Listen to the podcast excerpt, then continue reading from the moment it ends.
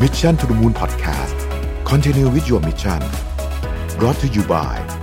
สีจันแป้งม่วงเจนทูคุมมันนาน 12 ชั่วโมง ปกป้องผิวจาก PM 2.5 อัปเกรดเพื่อผู้หญิงทุกลุก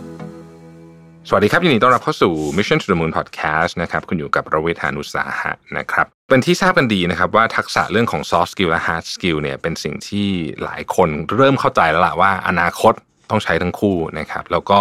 เป็นสิ่งที่จะเป็นตัวชี้วัดเลยว่าคนที่จะเข้าสู่ตลาดแรงงาน จะต้องทำยังไงนะครับ วันนี้เนี่ยเรามีแขกรับเชิญสุดพิเศษเลยนะครับ Miss Catherine O'Kill นะครับผู้ช่วยอาจารย์ใหญ่ Shrewsbury International School Bangkok City Campus นะครับมาคุยถึงหลักสูตรโรงเรียนยุคใหม่นะครับว่าครอบครัวและโรงเรียนเตรียมความพร้อม กับการจัดการการเรียนรู้และสิ่งใดจำเป็นต่อทักษะของเด็กบ้างนะครับ Shrewsbury เป็นโรงเรียนนานาชาติชั้นนำของประเทศไทยนะครับวันนี้เราจะได้มานั่งคุยกันเลยว่า เรื่องอะไรเป็นเรื่องที่สำคัญ แล้วมองอนาคตกันไปเนี่ย เราจะเตรียมตัวเด็กของเรายังไงได้บ้างนะครับ ผมเชื่อว่า AP นี้จะมีประโยชน์กับทั้งผู้ปกครองเองและแม้แต่คนที่ไม่ได้มีลูกนะครับ ก็จะได้ฟังและได้เข้าใจถึงว่าอนาคตเนี่ยแรงงานตลาดแรงงานของโลกจะเป็นยังไงเราควรจะปรับตัวกับโลกไปยังไงบ้างนะครับ คำถามแรกเนี่ยผมจะถามถึงเอ่ออาจจะเล่าคร่าวๆก่อนว่าเอ่อ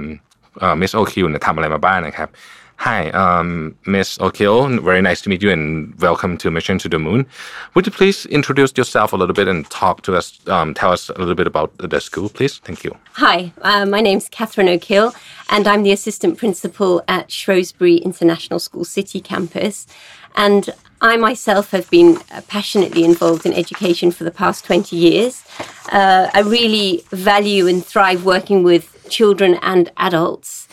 And one of my core values is really working on relationships and developing re- relationships with others, be that children, parents, or staff. And I was part of the pre operating team at City Campus, and I worked with the architectural team in delivering a vision for City Campus that was our principles and the school itself's vision hmm. for what we wanted to create. And we wanted to create a primary only school right in the heart of Bangkok. We wanted to create a primary school that has all the facilities of a through school. So, a school, a large international school, has many different facilities. And what we hmm. wanted to do was create a small community that has these facilities just for primary only children. So, a school that doesn't compromise with having to share its space with five year olds and 15 year olds. Hmm. So, it's bespoke for primary only children. Prior to that, I was working at our Riverside campus for five years, and I've worked in London for 10 years before that. I worked in India, Sweden, Australia, and now in Thailand. And my hmm. own education was in South Africa and in the UK. So I feel like a real global citizen. And I'm devoted to developing and shaping the next generation of open minded, respectful global citizens. And for the time being, that's here in Bangkok. Oh, thank you very much for your answer อืมผมขออนุญาตแปลแบบเอ่อสรุปให้ฟังนะครับ ก็คุณเมโซคิวเล่าให้เราฟังว่าเอ่อตอนเนี้ยเธอมา ทำงานเป็น assistant principal นะครับที่ Shrewsbury International City Campus เอ่อคุณโอคิวจริงๆก็ทำงานอยู่ที่ Shrewsbury Riverside มา 5 ปีนะครับแล้วก็ก่อนหน้านี้ก็ทำงาน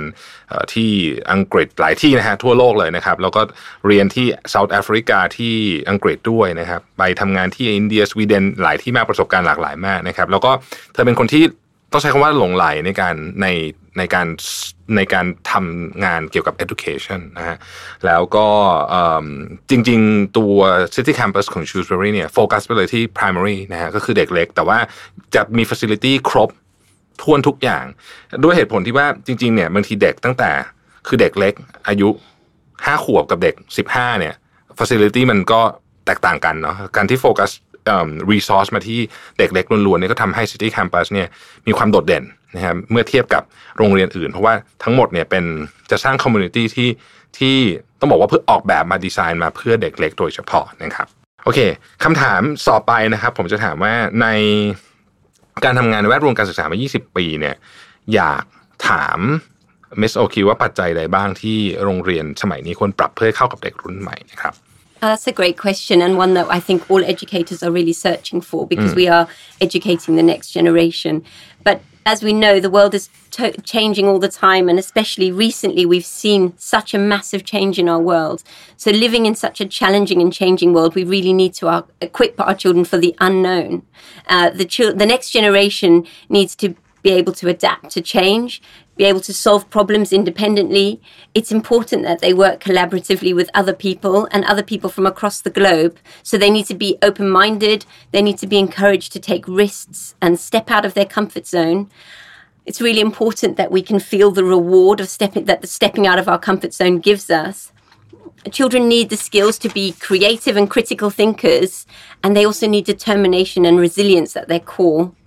They need to be responsible global citizens, understand how interconnected we all are, and they need to recognize that their choices will ultimately determine the future of their planet. So, to be able to do this, we need to first and foremost create a safe and secure environment for the children and their families to thrive in.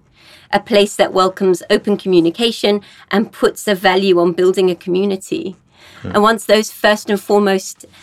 areas are developed, then we can really get children to start to be problem solvers and be able to collaboratively work with each other, think creatively, and be critical thinkers. เอ่อมิสโอคิวก็บอกเรานะครับว่ายุคนี้เนี่ยมันเกิดการเปลี่ยนแปลงขึ้นตลอดเวลา ยิ่งในช่วงเวลาสักสองสามปีหลังเนี่ยเราจะเห็นว่าโอ้โหทุกอย่างมันเปลี่ยนไปเร็วมากนะครับเพราะฉะนั้นเด็กยุคใหม่ที่เกิดโตขึ้นมาเนี่ยต้องมี skill ที่หลากหลายมากนะครับเมื่อกี้เราได้ยินคำว่า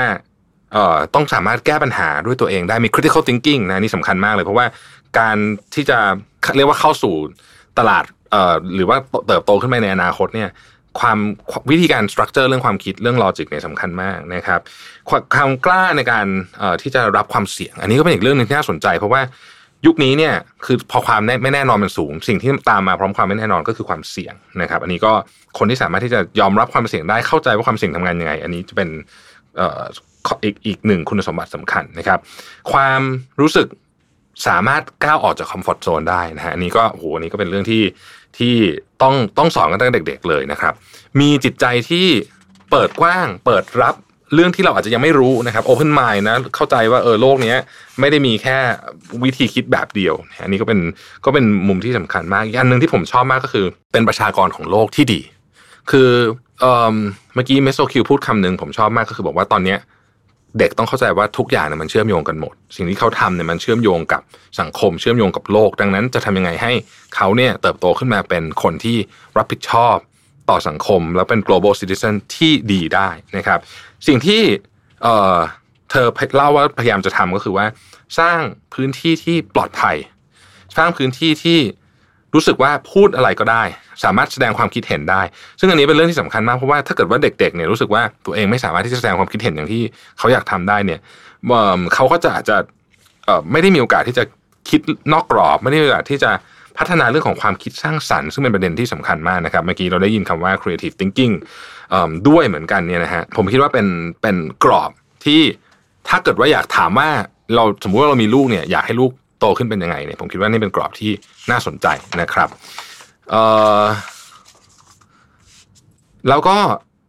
การทำงานร่วมกันอ่านี่ก็เป็นอีกอันหนึ่งนะครับที่ที่ต้องต้องฝึกตั้งแต่เด็กๆ คนที่สามารถทำงานร่วมกันได้ดีเนี่ย อนาคตก็จะมีโอกาสที่จะได้ใช้ skill นี้ในการต่อยอดในการทำงานเยอะขึ้นนะครับคำถามต่อไปนะฮะผมก็จะถามมิสโอคิวว่าคิดว่าสภาพการเรียนรู้ในโรงเรียนแบบไหนถึงเหมาะสมกับเด็กรุ่นใหม่นะครับ The environment is crucial to support the learning for children. And we see the environment as the third teacher. First, the parent, second, the educator, the teacher, and third is the environment. If the environment is planned for with the characteristics of effective learning in mind, children really do have endless opportunities. The environment, first and foremost, needs to be safe. It needs to be thought provoking, interesting, and inspire the inquisitive minds of children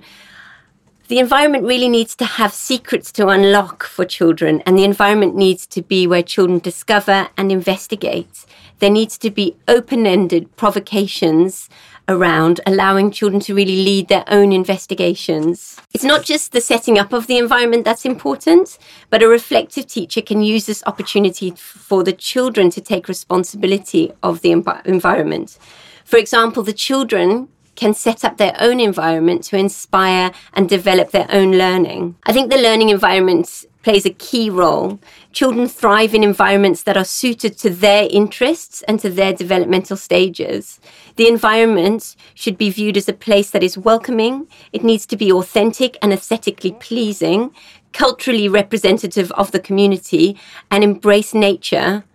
and filled with purposeful materials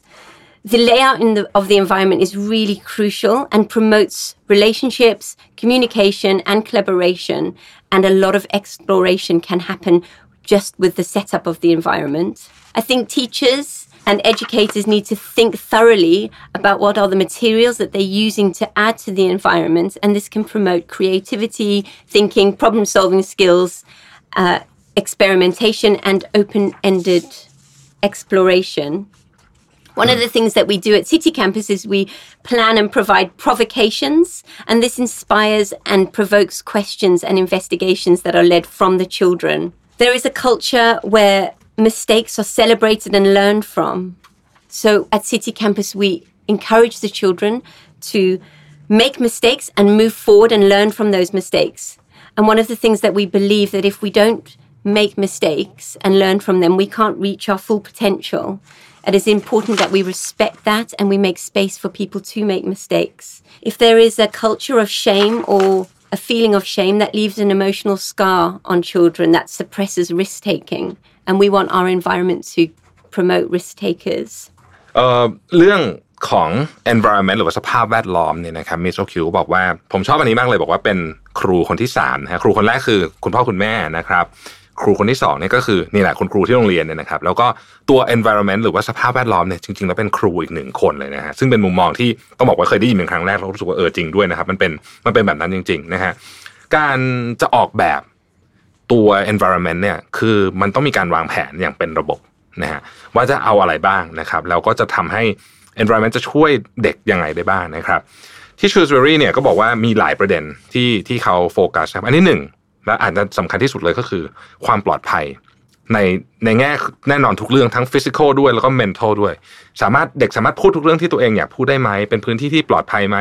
รู้สึกว่าสามารถแสดง voice ออกมาได้ไหมนะนี่เป็นเป็นอันที่อันที่สำคัญที่สุด อันที่สองเนี่ยก็เป็นว่า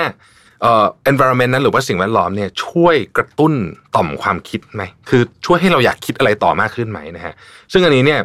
ก็เอ่อผมว่าเป็นเรื่องที่ที่ ที่ถ้าทำได้ดีเนี่ยนะครับ มันจะมันจะเป็นอะไรที่แบบทำให้คนเนี่ยแบบมีความคิดสร้างสรรค์ คิดนอกกรอบได้เยอะมากนะครับ แล้วอีกอันหนึ่งก็คือเอ่อมิสโอคิวใช้คำว่า secrets to unlock นะก็คือมีมีเรื่องที่น่าน่าไปติดตามค้นหาและแก้ปัญหาไหมคือมันสนุกอะนะมี secrets to unlock ใหม่นะครับ แล้วก็เขาได้ในระหว่างกระบวนการนี้เนี่ยมันเป็นใช้คำว่าเป็นลักษณะของ open end คือไม่ใช่คำถามปลายปิด ถ้าถ้าเป็นถ้าเปรียบเทียบกับคำถามก็คือ เป็นคำถามปลายเปิด สามารถค้นหาสิ่งที่ตัวเองอยากลอง explore ได้นะครับ สิ่งที่ตัวเองชอบออกแบบ environment เองก็ได้นะครับ หาสิ่งที่ตัวเองชอบ แล้วก็หาเหมือนกับจุดที่เรารู้สึกว่า เออนี่เป็นที่ที่ที่เราสิ่งที่เราอยากทำเป็นการค้นหาตัวเองตั้งแต่ยังเด็กนะครับ อีกการหนึ่งที่เป็นผมว่าเป็นพาที่เราไม่ค่อยได้ยินบ่อยนักในโรงเรียนก็คือเอ่อที่นี่เนี่ยเขาต้องใช้คำว่าเฉลิมฉลองให้กับความล้มเหลวเนาะ คือ คือเวลาใครทำอะไรที่อาจจะเรียกว่าเป็นเฟลเลียในในในมุมหนึ่งเนี่ย แต่จริงๆแล้วเนี่ยเฟลเลียเนี่ยเปิดโอกาสให้เราเรียนรู้ได้เยอะมากนะครับ ความล้มเหลวจึงไม่ได้ถูกมองเป็นสิ่งที่ไม่ดี แต่ถูกมองเป็นสิ่งที่เป็นเครื่องมือที่สามารถจะพาคนคนนั้นหรือว่าเด็กคนนั้นเนี่ยให้ใช้ความสามารถตัวเองได้อย่างเต็มที่นะครับ เพราะฉะนั้นวัฒนธรรมที่นี่เนี่ยจึงเปิดโอกาสให้เด็กล้มเหลวได้เรียนรู้นะครับ เพราะว่าการที่เราถ้าเราไม่ ไม่ทำแบบนั้นแล้วเราทำความล้มเหลวให้มันรู้สึกว่าเป็นแบบสิ่งที่น่าอายสิ่งที่อะไรอย่างนี้เนี่ย ในที่สุดคนนั้นก็เด็กคนนั้นก็จะไม่อยากมีความเสี่ยงในชีวิตเยอะๆเพราะว่ารู้สึกว่าไอ้ทำผิดแล้วก็จะโดนลงโทษหรือเปล่าเนี่ยนะครับ อันนี้คืออันนี้คือกลับกันเลย คือ สนับสนุนให้ลองดูนะครับ ผิดไม่เป็นไร ผิดก็มาเรียนรู้กันนะครับ แล้วก็ก้าวต่อไปข้างหน้านะครับ เป็นสิ่งที่ ผมคิดว่าอันนี้ถ้าเกิดเปรียบเทียบนะ คล้าย ๆ กับเวลาเราพูดกับทีมงานของบริษัทสตาร์ทอัพเลยแหละก็คือนี่แหละเราพูดกันว่าเออ mistake นี่ไม่เป็นไรนะ เรียนรู้แล้วก็ก้าวต่อไปนะครับ เรื่องนี้สำคัญมากนะครับ ถ้าเกิดว่าใครติดตามพอดแคสต์ของผมอยู่บ่อยๆเนี่ยผมจะบอกว่าอินโนเวชันในองค์กรเนี่ยมันจะเกิดขึ้นได้อยู่ที่นี่แหละว่าคุณ treat mistake ในองค์กรยังไงนะนี่เป็นเรื่องที่สำคัญเพราะฉะนั้นถ้าเกิดทำตั้งแต่เด็ก ก็ยิ่งดีเลยนะครับคำถามต่อไปนะครับ ผมถามถึงเรื่องของจินตนาการนะผมว่าหลายหลายท่านน่าจะชอบคำถามนี้นะครับในช่วงของวัยเด็กเนี่ยเป็นวัยแห่งจินตนาการเนาะเป็นวัยแห่ง creativity เป็นวัยแห่งแห่งการตั้งคำถามนะครับผมก็มีลูกเล็ก ๆ เหมือนกันโอ้โหวันหนึ่งก็จะต้องตอบคาถามเยอะมากวันวันวันลูกก็จะถามนู่นถามนี่ทั้งวันเนี่ยนะครับผมคิดว่าโรงเรียนยุคใหม่ให้ความสำคัญกับเรื่องนี้ค่อนข้างเยอะนะฮะเอ่อทางโรงเรียนมีการสนับสนุนในด้านนี้ให้กับเด็กอย่างไรบ้างนะครับ Well, imaginative play is crucial, really, for young children. It's the way that young children explore and understand concepts concepts that we as adults we might read or we might uh, go and listen to a podcast to try and have some sort of understanding. The way that a child develops that understanding is through their imaginative play. So it's important for us to offer children opportunities to play freely and to explore and investigate. Imagination also encourages creative thinking and problem solving. And if children are given enough time and space to use their imagination, they will come up with the most unexpected ideas and solutions that is that form a valuable part of children's learning and development. One of the things that is really important and that we do at Shrewsbury City Campus is listening to the children's imagination. And we do that through the means of helicopter stories. So we allow the children to tell us stories. Hmm. We write them down exactly as they're told. And then the children gather around together and they act these stories out. Now, that only encourages them to develop their imagination. It also encourages their communication skills, their literacy skills, their storytelling skills, but also values what they are telling you. So it values their stories, it values their opinion, and it really celebrates the whole child. And it gets all of the children uh, celebrating their own uniqueness and celebrating their achievements. So not only did I say mention earlier that we we celebrate failure and we take opportunities as failure as a time to learn but we also it's very important for us to celebrate uniqueness and to celebrate children's achievements as well together as a community ผมจะสรุปให้ท่านฟังนะครับ ก็ถามเรื่องเกี่ยวกับจินตนาการเนาะจริงๆแล้วเนี่ยเมโซคิวก็เลยบอกว่าจริงๆเรื่องจินตนาการเป็นเรื่องสำคัญมากๆ เพราะว่าเด็กเนี่ยเรียนรู้ผ่านการจินตนาการนะครับ คอนเซปต์หลายอย่างที่ผู้ใหญ่ใช้วิธีการอ่านเอา หรือว่าเนี่ยฟังพอดแคสต์เอาอะไรอย่างเงี้ยเด็กเขาเรียนรู้ผ่านกระบวนการในการจินตนาการ เพราะฉะนั้นจินตนาการของเด็กเนี่ยจะต้องใช้คำว่า เป็นจินตนาการที่อาจจะกว้างไกลมากๆนะฮะแล้วก็ของพวกนี้เนี่ยจินตนาการของเด็กเนี่ยมันช่วยเรื่องของ creative thinking แน่นอนอยู่แล้วนะครับในขณะเดียวกันช่วยแก้ปัญหาได้ด้วยนะฮะหลายอย่างเนี่ยมิสโซคิวบอกว่าได้ยินแล้วเนี่ยเราจะทึ่งมากเลยว่าโอ้เขาคิดเรื่องนี้ออกมาได้ยังไงนะครับ ทีนี้ไม่ใช่แค่ ฟังเฉยๆ แต่ว่าที่ Shrewsbury เนี่ยเอาเรื่องราวในจินตนาการของเด็กเหล่านั้นเนี่ยนะครับเอามาเหมือนกับสมมติว่าเปรียบเทียบคือเหมือนกับเขียนเป็นบทละครจริงๆ ตามนั้นเป๊ะๆเลยเขาจินตนาการออกมาเป็นอะไรเนี่ยก็ให้เขียนมาตามนั้นเลยนะครับ ไม่มีไม่มีข้อจำกัดใดๆทั้งสิ้น เสร็จแล้วก็เอามาถ้าเป็นนิทานก็เอามาเล่นอะเป็นเป็นเพลงนะฮะซึ่งมันมันส่งผลหลายอย่าง อันที่หนึ่ง communication skill ของของเด็กคนนั้นก็จะดีทั้งหมดเลยไม่ใช่เพราะเด็กคนนั้นก็จะดีขึ้นนะครับ แล้วอันที่สองซึ่งผมว่าอันนี้สำคัญมากมันช่วยเกี่ยวเรื่อง self esteem มาก ๆ ก็คือ อันเนี้ยพอเราเอาเรื่องของเด็กมาที่เขาจินตนาการออกมาแล้วมาทำให้มันเป็นเพลงเนี่ย มันกลายเป็นว่าเขาเนี่ยจะรู้สึกว่าเออความคิดเขาเนี่ยได้รับการยอมรับนะฮะมันเป็นการสร้าง self esteem มาก ๆ ให้เด็กเลย แล้วก็เป็นการร่วมเฉลิมฉลองเนี่ยการเล่าเรื่องเป็นผ่านเรื่องราวเนี่ย ในความเป็นสังคมด้วยก็คือเป็นคือมันเป็นนี่นี่คือ community ชนิดหนึ่งนะครับให้ความสำคัญกับ uniqueness ก็คือแต่ละคนเด็กแต่ละคนมีความ unique ไม่เหมือนกันนะมีความเก่งมีความชอบไม่เหมือนกัน เพราะฉะนั้นการการทำเรื่องนี้เนี่ยก็จะช่วยให้เด็กแต่ละคนเนี่ยได้รับการยอมรับในความเก่งในความแตกต่างของทุกคนด้วยนะครับแล้วก็ทั้งหมดทั้งมวลรวมกันเนี่ยมันช่วยทำให้ตัวเด็กเนี่ยเขามี development มีพัฒนาการที่ที่ดี มากๆนะฮะนี่เป็นเครื่องมือที่อาจจะเรียกได้ว่าแทบจะสำคัญที่สุดเลยก็ได้เพราะฉะนั้นที่นี่จึงให้เวลากับกับพื้นที่นี้เยอะ ให้เด็กมีโอกาสได้เล่น ให้เด็กมีโอกาสได้จินตนาการ ให้เด็กมีโอกาสได้ตอบข้อสงสัยของตัวเองผ่านกระบวนการแบบนี้นะครับ กระบวนการทั้งหมดนี้เราเราเรียกว่า helicopter story เองนะครับคำถามต่อไปนะฮะอย่างผมผมก็จะชวนพูดคุยว่าที่ Shrewsbury City Campus เนี่ยเป็นโรงเรียนนานาชาติที่จำเป็นต้องสื่อสารด้วยภาษาอังกฤษ ทางโรงเรียนมีวิธีการสอนภาษาเด็กอย่างไรบ้างนะครับ Uh, at City Campus, English is our language that we communicate in, and we our main method is total immersion in the language. And we do that through getting, we need to get to know the children and we need to make the learning meaningful for them. So, first and foremost is giving the children space to be themselves, make them feel safe, and then we'll learn as a teacher what they love. Once we know what the children are interested in, once we know what their what motivates them, once we know what their schemas are, their patterns of learning are, we can create activities that support that. But we do, can do that all through the English language, and we can do that through a lot of fun and a lot of singing and stories. We model language. When the children do feel safe, they will it will give them the confidence to speak English and just try it out with the teachers and with the other staff around them. Some of the things that we do do at City Campus is that we have a large EAL department, and those are teachers that are employed to work specifically with children who are new to English. They have a lot of strategies in place that can support older children who need support with English. But with the younger children, the most important thing that we do is total immersion for them. And so everything that they do is in English and they pick it up very, very quickly a child's brain is developing at such a quick rate that they are able to learn a language far quicker than any adult. I spoke earlier about the helicopter stories. When you act out a child's story, that really motivates them to want to tell a story. So children will at first maybe tell just a sentence or a few words, but as they go through the early years and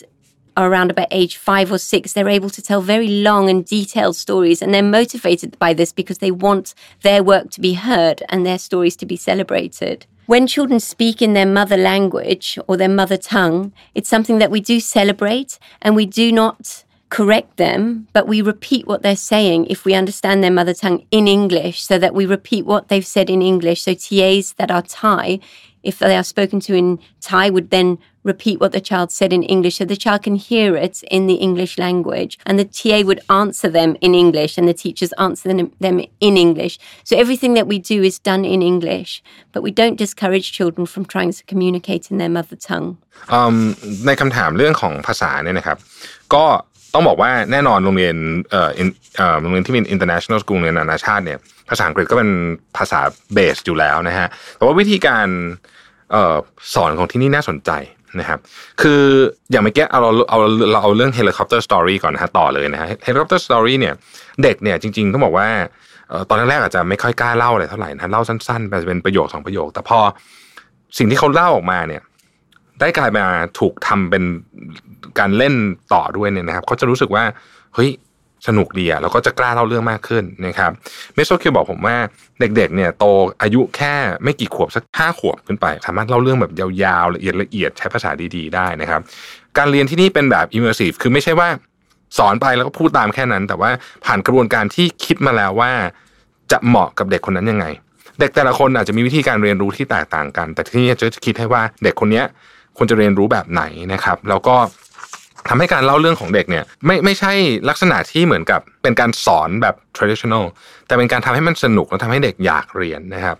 ช่วงเวลาของวัยเด็กเนี่ยเป็นวัยที่เรียนภาษาต่างประเทศเนี่ยได้ดีที่สุดเทียบกับผู้ใหญ่ในคนละเรื่องเลยเพราะตอนเด็กๆเนี่ยสมองเนี่ยถูกพัฒนามาเพื่อการที่จะเรียนพวกนี้อยู่แล้ว คนที่เรียนภาษาต่างประเทศมาตั้งแต่เด็กเนี่ยนะครับ พอโตขึ้นมาเนี่ยพื้นฐานจะแน่นกว่าเยอะเลย นะครับเพราะฉะนั้นที่นี่ก็ให้ความสำคัญกับเรื่องนี้มาก ที่นี่มี EAL ต้องบอกว่าเป็นทีมงานที่มาเพื่อที่จะช่วยเด็กที่เริ่มเรียนภาษาอังกฤษใหม่ๆนะครับคืออาจจะไม่ก่อนหน้านี้จะไม่ได้มีพื้นฐานมาหรือมีพื้นฐานมาไม่เยอะเนี่ยนะครับเพื่อที่จะ develop เป็นเป็นมีกลยุทธ์หลากหลายมากที่จะช่วยให้เด็กเนี่ยสามารถเรียนรู้ได้ แล้วในขณะเดียวกันก็สนุกด้วยนะครับแต่สมมุติว่าเด็กเกิดพูดภาษาไทยมาสมมตินะฮะกับ กับคุณครูหรือกับ TA เนี่ยที่นี่ก็จะไม่ได้แบบเอ้ยลงโทษนู่นนี่หรืออะไร แต่ว่าจะตอบเป็นภาษาอังกฤษให้นะครับเพื่อที่เด็กรู้สึกว่าเฮ้ยจริง ๆ คือการพูดออกมาเนี่ยแม้ว่าจะพูดออกมาเป็นภาษาไทยก็เป็นวิธีการแสดงความคิดเห็นอย่างหนึ่งไม่อยากให้เด็กรู้สึกว่าถูกลงโทษหรืออะไรเงี้ยนะเพราะฉะนั้นที่นี่ไม่มีที่นี่ก็คือจะตอบกลับเป็นภาษาอังกฤษเท่านั้นเขาจะได้รู้ว่าสิ่งที่เขาพูดกลับมาเนี่ยเป็นภาษาอังกฤษเวลาตอบตอบยังไงนะครับกระบวนการพวกนี้เนี่ยทำหลาย ๆ อย่างรวมกันแต่ผมจะให้สังเกตว่า มันไม่ได้มีแค่หนึ่งกลยุทธ์ แต่มีหลากหลายกลยุทธ์รวมกัน แล้วก็ ดูเด็กคนนั้นด้วยว่าเด็กคนนั้นเป็นยังไงเนี่ยนะครับ ก็ทำให้การเรียนของที่นี่เนี่ยเด็กที่เรียนปาอายุยังไม่เยอะมากเนี่ยสามารถใช้ภาษาอังกฤษได้อย่างดีมาก ๆเลยนะครับคำถามต่อไปนะครับ ผมจะชวนคุยว่าสิ่งหนึ่งที่พ่อแม่ความสำคัญอย่างมากเลยก็คือว่าเรื่องความปลอดภัยนะฮะของโรงเรียนโดยเฉพาะเนี่ยเด็กเล็กนะครับ ในกรณีนี้เนี่ยโรงเรียนเนี่ยให้ความสนใจเกี่ยวกับเรื่องนี้ได้อย่างไรดูแลเรื่องนี้ได้อย่างไรบ้างนะครับ Yeah, absolutely. This is an excellent question and one that I explore regularly with our team. How do we encourage risk taking safely? How do we ensure that the children are safe? First and foremost, I think, is vigorous recruitment schedules. So we make sure that we have a safer recruitment training for all our members of the recruiting team. That's really important that our staff are recruited with safety in mind. Child protection training is delivered before anyone starts on in our school.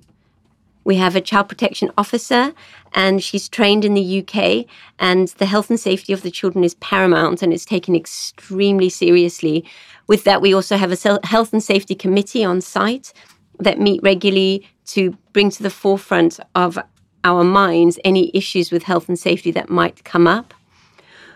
We communicate regularly with the parents. We communicate before school, after school, and any concerns that they have, they can. We have an open door policy that they can bring to us, and we will deal deal with immediately.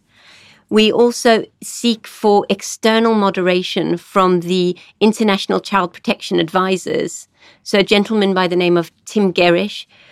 he came and moderated the school for all areas of health and safety, for child safety, uh, for the recruitment procedures that we have in place, for the uh, the safety of the equipment. Uh, so all of that, and we've we ask him to be critical with us so that we can be able to identify any gaps hmm. in in our work. Uh, with the children, we find it really important to give children ownership of being able to assess risks. So, for example, example, one of the things that we do do is we really encourage the children to take risks, but we educate them on how to spot risks and how to manage them. So, one of the things that we do with the children, for example, is in our early years garden, we encourage them to climb the tree. Now, climbing a tree has a risk with it. And so, before they do that, the children has to have to assess the situation and have to assess the risks and come up with the solutions themselves. And so, that allows the children to see where the risks are and how they can manage them rather than just expecting the adults to do it for them our teachers are very reflective and very conscious on health and safety, and everything is really managed very carefully and taken very, very seriously. ผมจะแปลภาษาไทยนะครับ เรื่องความปลอดภัยเนี่ยแน่นอนว่าที่นี่เนี่ยเอ่อซีเรียสมากๆนะครับซีเรียสตั้งแต่กระบวนการในการรับแล้วนะฮะการรีครูดคนต้องเช็คเ อย่างถี่ถ้วนมากๆ เสร็จปุ๊บเนี่ยก็ต้องมาเรียนนะครับ ทุกคนที่เข้ามาก็ต้องมาเรียนเรื่องของ Child Protection Program เป็นเทรนนิ่งนะฮะแล้วก็มีเจ้าหน้าที่เรื่องนี้เนี่ยอยู่ที่โรงเรียนเลยนะครับ มาเรียนหลากหลายแง่มุมมากคือคำว่า safety เนี่ยมันมีหลากหลายแง่มุมมากนะครับ แล้วก็มีการประเมินนะครับ มีการเอาคนข้างนอก เข้ามาช่วยตรวจสอบหารูโวว่าเอ๊ะที่ไหนมันยังมีตรงไหนที่ที่ขาดตกบกพร่องไปหรือเปล่านะครับมีการพูดถึงชื่อของท่านหนึ่งนะครับ คือทีม Garish เป็น International Child Protection Advisor ก็มาช่วยที่ที่ Shrewsbury City Campus ด้วยนะฮะแต่อันนึงที่ผมชอบมากเมื่อกี้นะครับก็คือว่าเออไม่ใช่ว่าเออที่นี่จะเหมือนกับโอ้โหต้องระมัดระวัง แล้วก็ให้เด็กไม่ไม่ไม่ไม่ทำอะไรที่ ที่มีความเสี่ยงเลยเนี่ยก็ไม่ใช่แบบนั้นนะครับ คืออย่างที่เรากล่าวกันไปกันในตอนต้นรายการว่าเอ่อชูสเบอรี่เนี่ยอยากให้เด็กเข้าใจว่าตัวเองสามารถที่จะเทคความเสี่ยงได้ สามารถที่จะที่จะมีมีมีความเสี่ยงหรือมีริสในชีวิตบ้าง แต่ว่าความสำคัญก็คือว่าเห็นไหมว่าความเสี่ยงอยู่ตรงไหน แล้วบริหารจัดการได้หรือเปล่านะครับมิสโตคิวยกตัวอย่างเรื่องของการปีนต้นไม้สมมติว่าให้เด็กปีนต้นไม้เนี่ยนะครับการปีนต้นไม้นี่มีความเสี่ยงนะฮะคือทันทีที่ปีนก็มีความเสี่ยงแล้วแต่ว่าแทนที่จะให้ผู้ใหญ่บอกว่า ปีนไม่ได้หรือปีนยังไงเนี่ย เด็กเนี่ยควรจะมีความสามารถในการประเมินความเสี่ยง และบริหารจัดการความเสี่ยงด้วยตัวเอง และมาพร้อมกับอาจจะเป็นวิธีการแก้ปัญหา หรือว่าคำตอบในการแก้ปัญหาเรื่องความเสี่ยงเนี่ยด้วยตัวเองขอเน้นว่าเป็นเป็นการคิดขึ้นมาด้วยตัวเอง ไม่ใช่รอผู้ใหญ่สั่งนะครับ การทำแบบนี้ได้เนี่ยตัวเด็กจะมีความคิดที่ที่ต้องบอกว่า มันต่อยอดไปถึงเรื่องอื่น ๆ ที่เป็น skill สำคัญในชีวิตมากๆนะครับ นี่ก็เป็นผมว่าเป็น part ที่ที่ที่ดีมาก แล้วจริง ๆ ต้องบอกว่าออกแบบยากแต่ว่าถ้าทำได้แล้วเนี่ย เชื่อว่าเด็กเนี่ยจะมีจะมีความสามารถหลายเรื่องที่ผมว่ามาฝึกตอนผู้ใหญ่ยากเออต้องใช้คำนี้แล้วกันนะครับ so let me put the last question on on to this okay um in in in your in your opinion uh 10 10 20 years from now the world's going to change a lot. There's a lot of new um, challenges new problems. Um, environmental crisis would be waiting for us um, in the very near future from now. What do you think that do you want to as a as as an educator what kind of children do you do you want to do you want to build for for this very challenging um, futures that we have? I think it's really important that our children are resilient and that they are problem solvers and that they're able to critically think. Our children on the children, the next generation should cannot be looking to their boss to tell them the answer or to tell them the solution to a problem. Hmm. They need to be able to solve that themselves. Hmm. And that involves being creative and it involves being open minded. It involves collaboration with other people and it also involves some sort of mindfulness of the hmm. environment, of what's happening to the world. They need to be reflective and they need to be able to change. They need to be able to adapt. my last question um, what would you like to say to the parents of that have young kids these days um, uh, what what parents what are the parents role in all of this education scheme of children I think it's important for for parents to trust in their own instincts. They're the first and foremost educator in their child's life, and they know their child best. And a lot of parents are searching and looking to other people to give them advice, but they know their children best, hmm. and they should really just stop and spend time with their children to really understand them rather than looking externally for support. I think one of the most important things for our children and our parents is to put down their telephones and actually spend time with their children, interacting with them and communicating properly with them Have a really good conversation with them and be responsible adults by developing that relationships between them themselves and their and their children. And when it comes to their education, communicate with the teachers, communicate with the children, and communicate with each other to be able to create a community that supports the children as they develop. อืมผมจะแปลนิดนึงนะครับ คือผมชอบอันนี้มากเขาบอกว่าเมื่อกี้ผมถามว่าอะไรเป็นบทบาทสำคัญของคุณพ่อคุณแม่นะครับ เมโซคิวบอกว่าคือบางทีเนี่ย พ่อแม่ไม่จำเป็นจะต้องไปหาที่ปรึกษาหรืออะไรข้างนอกเยอะมากหรอกเพราะว่าจริงๆพ่อแม่เนี่ยรู้จักลูกตัวเองดีที่สุดอยู่แล้ว เพราะว่าอยู่ด้วยกันมาเยอะที่สุดนะครับ สิ่งที่พ่อแม่ต้องทำก็คือต้องให้เวลากับลูกผมชอบคำเมื่อกี้เราบอกว่า